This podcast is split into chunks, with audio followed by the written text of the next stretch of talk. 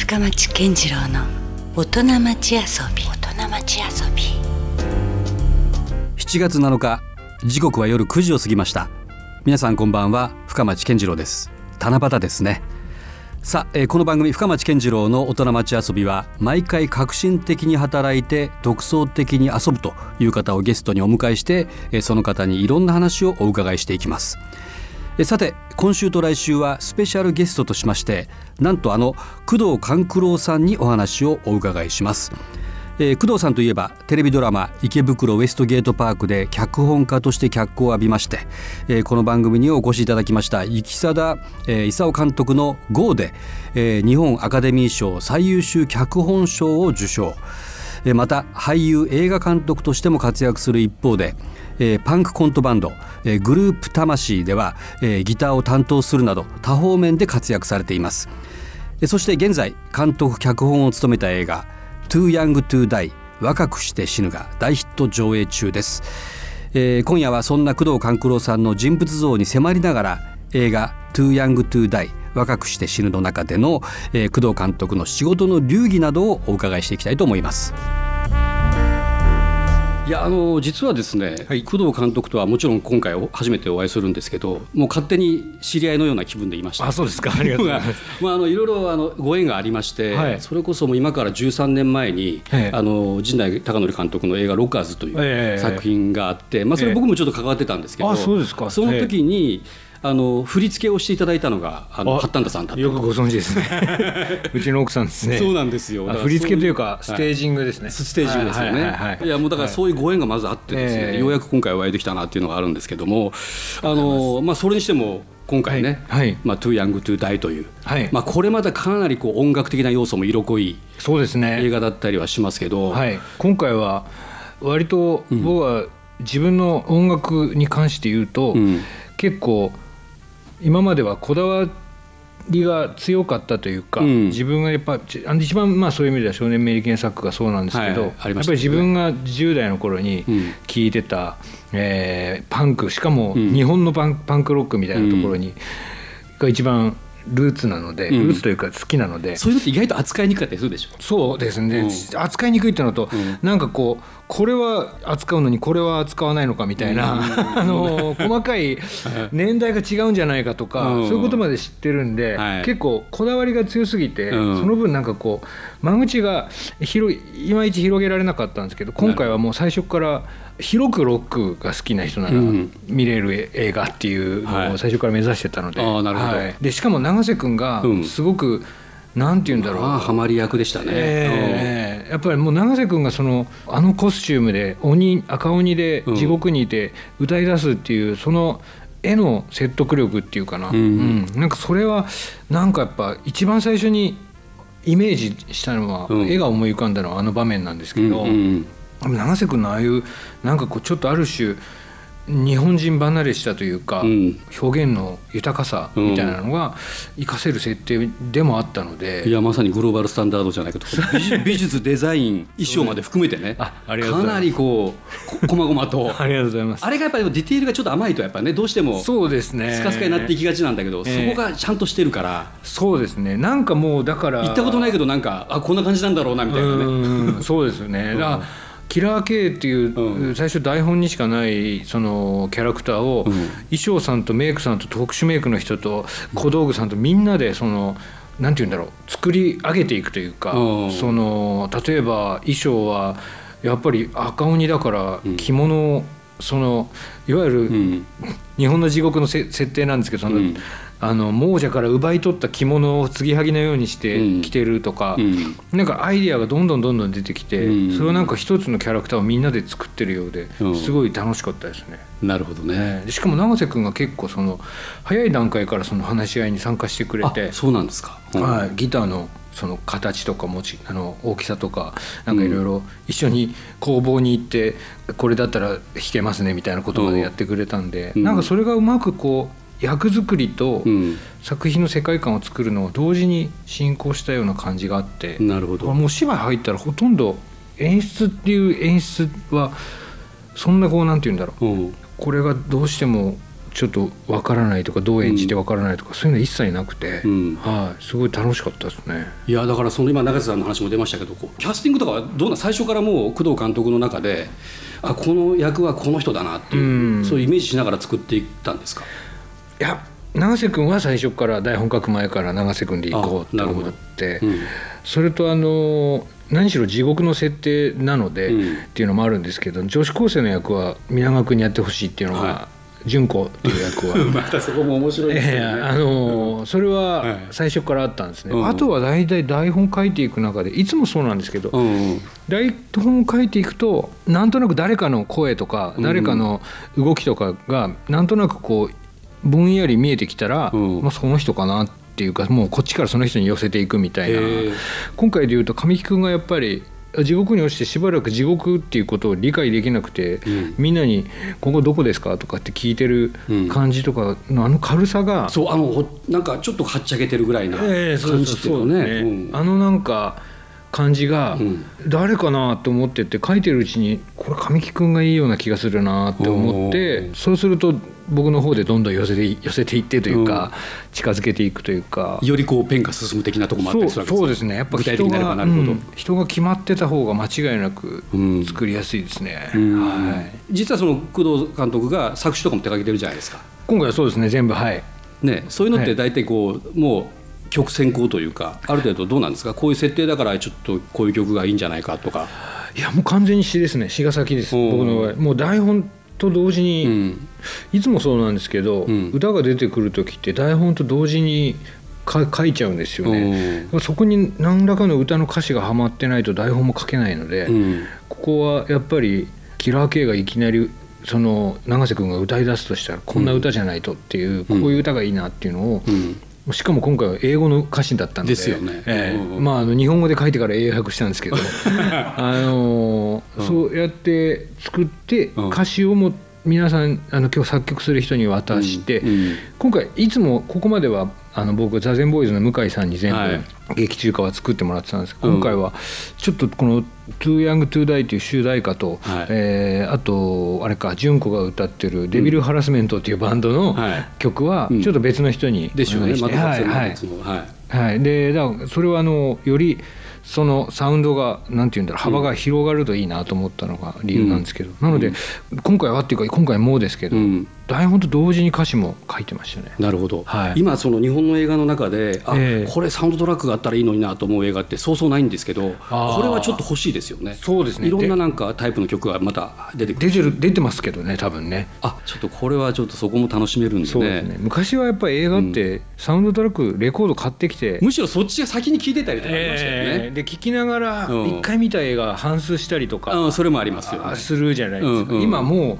う DVD 出ちゃうから、うんそうなんですよね。確かにね。家に家に両方あると聞きたかったらそれ見れば。いい見見れば聞けちゃうっていう。だけどうん意外とサウンドラってフルで入ってるから、うん。あの映画で流れてないところもちょっと別バージョンが出てたりとかねええだからそれがいいんですよね、うんそうそうそう。まあ、そういう意味では今回はあの本当にフルで全部入ってます。ちゃんとじゃあ二度美味しいことになってるわけです、はそこは。いぜひ聞いてください。はい。はい。まあ、今はちょっと主に音楽の話をちょっとお伺いしましたけど、まあ、はい。監督としてはもう全体的にもちろんね、ええ。そこをまああの構成していくわけですけど、うん。今回一番そのなんか強くこだわった部分っていうのはどういうところだったりするんですか？今回はうん。やっぱり今ちょっと言いましたけど美術うん。のその地獄をどうやって表現するかっていうのをうん。考えましたねそれは。あのやっぱ今映画の技術的にはい。えーグリーンバックでそのフル CG っていうそういうやり方もありますもんね。選択肢ももちろんあって、うんうん。ただやっぱりそうなると、うん。僕はやっぱりそれはもっと映像だけやってる人っていうか映像の専門でそれをやってる人たちにはやっぱり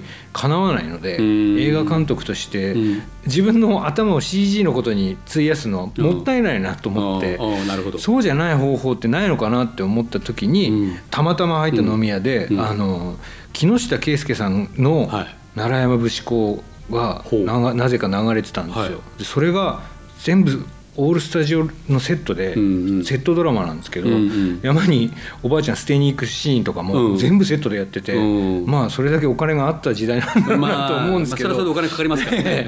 すごいなと思ってそれ見て僕はちょっとあ映画ってお金予算って大体これぐらいの規模だとこれぐらいかかりますって言われると今までの経験値的にも分かってしま分かってるというってきて、うんうん。それをどういうふうに使うかって多分ノウハウはもう多分あるんですよ。だからそれはもう僕はもうそれはひっくり返せないから、ん。だったらそのお金を間違った使い方をしたらどうなるかなと思って ロケに一切行かずその代わりセットにじ地獄を作り込んで、うん。全部お金そこにつぎ込んでやってみたいんですって言って、うん最初美術の話をしたんですね。うん。まあさすがに全部は無理だったんですけど あのさすがに現世が入ってきちゃったんで、はいはい。なのででもそういう意味で言ったら現世は10日間で撮って、うん。地獄は1か月かけて撮ったんですよ。うん。そういうなんかこう間違ったお金の使い方をすれば、うん。間違ってお金を使った映画が生まれるんじゃないかっていううん。かその何しなんだこの映画っていうそのうん。変な映画ができるんじゃないかっいやて思って。もう実はそこが斬新でその現世と地獄と天国っていうのが ええ。ものすごいコントラストというかそうですね。別な世界ぐらいもあもちろん別の世界なんだけど別の世界ですね。しっかりこうそこが構築されてるからそうですね。これって意外とあのやっぱ同じ監督がそれ描くとなんかこうトーンがねそうなんですよ。そこ通じ合通じてしまうというかなんかこう共通していくもんだけどまた全然違うそうなんですよ感じですもんね。今回はだから美術家も2人立てたんです、うん。あの地獄は地獄だけやってもらって、はい。現世は現世だけやってもらって2人は相談せずにやってもらったんで、うん。ちぐはぐなことになったんですね結果。でもこの映画は、うん。言ったら地獄がうん。彼らの現実であって、うん。現世は我々がすす過ごしているこの現世はむしろリアルじゃないんですよ。そうですファンタジーなんですよね。だから現世に行くたんびにちょっとファンタジーのな世界に行くっていうそのうん。そのなんかこうひっくり返した感じにしたかったんですよね、うん。そのえ常識をひっくり返すというか、なはい。なんかそれはうまくいったなと思いました。ねその辺のこう,、こう通奏低音的に響き合わない感じが逆になんかねそうですね。書いてよかったはい。ものもありますし、はい。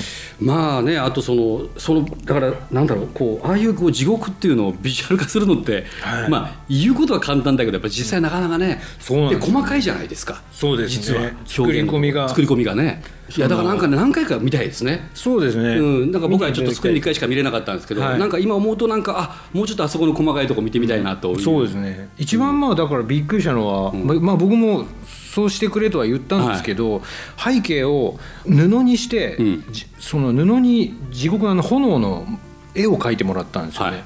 だからそれがなんかこうもし C- CG だったらん。奥行きは出るけど、その分なんかちょっと開放的になっちゃうんだけど、うんすごく閉じ込められてる感じっていうかうん。閉塞感もあり、なおかつその前でこうやって役者さんが走って幕を幕を逆に動かして、うん。こう走ってるかのように見せたりとか、うんみんななんかそのかなりのアナログな。やり方を今今そんなことやんないっていうアナログなそうですアナログなことをどんどんどんどんやれたんですよね。ねすごいでも逆にある意味こうクリエイティブを感じましたけどそうですね。やっぱなんかそういうので楽しいですよねうん。今あのそんなことしないから。だからねこれきっと僕あのあこのや世界観は、はい。あの地獄大好きな三浦淳さんとか結構やられた感 あるんやろうなって思ってたら出てましたね。まるで神尾出演のように出てましたね、いや僕も正直地獄の設定の映画をやっといて、うん。三浦さんに相談しないのもなと思ったなるやっぱりちょっと気を使いました。ええちょっと一応三浦さんに台本読んでほしいなと思ってうんうんででも皆さん忙しいし、うん。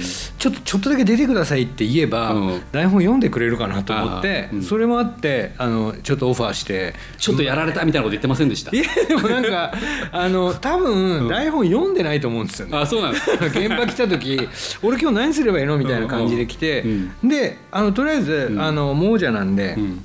一緒にあのいわゆるこり懲らしめられてる人たち一緒に歩き歩きながらなんか喋ってください、うん。でなんかその時雑談でなんか、実は地獄のうんちくみたいなことを喋り出したんですよね。あのじ閻魔様っていうのは実は鬼じゃなくて人間側のに存在なんだみたいなことを言い出して、うんあそれ面白いからあのカメラ回すんでやってくださいっつって。し 一通り喋ってもらったんですけどそれすごいいいシーンだったんですけど、あまりにも映画の中から浮いてたので それ使えてなかったんですか全然か全然あの 全部カットだったんですけどなるほど。本人すごくカットされたって言ってましたけどでもあのいつかじゃあ特典映像でも。ええすごくいいあのなんて言うんだろう味ですよね。うんいやすごい出てますよ、うんうんさああっという間にエンディングなんですけどもまさにはい現在この「Too Young to Die 若くして死ぬ」が公開中ということなんですけどね、はい。えーまあ、これからまだ見るというあの、リスナーの皆さんに向けて、はい。まあ、工藤監督から、まあ、見どころメッセージなんかをお伝えいただければと思います。はい、えーそうですね。これはもともと地獄を舞台にしたロックミュージカルコメディをやろうっていうコメディっていうのが一番大事な僕にとっては、うんもしかしたら自分の監督作の中では初めてちゃんとコメディを作ろうと思って、うん。えー撮った映画なので、うん。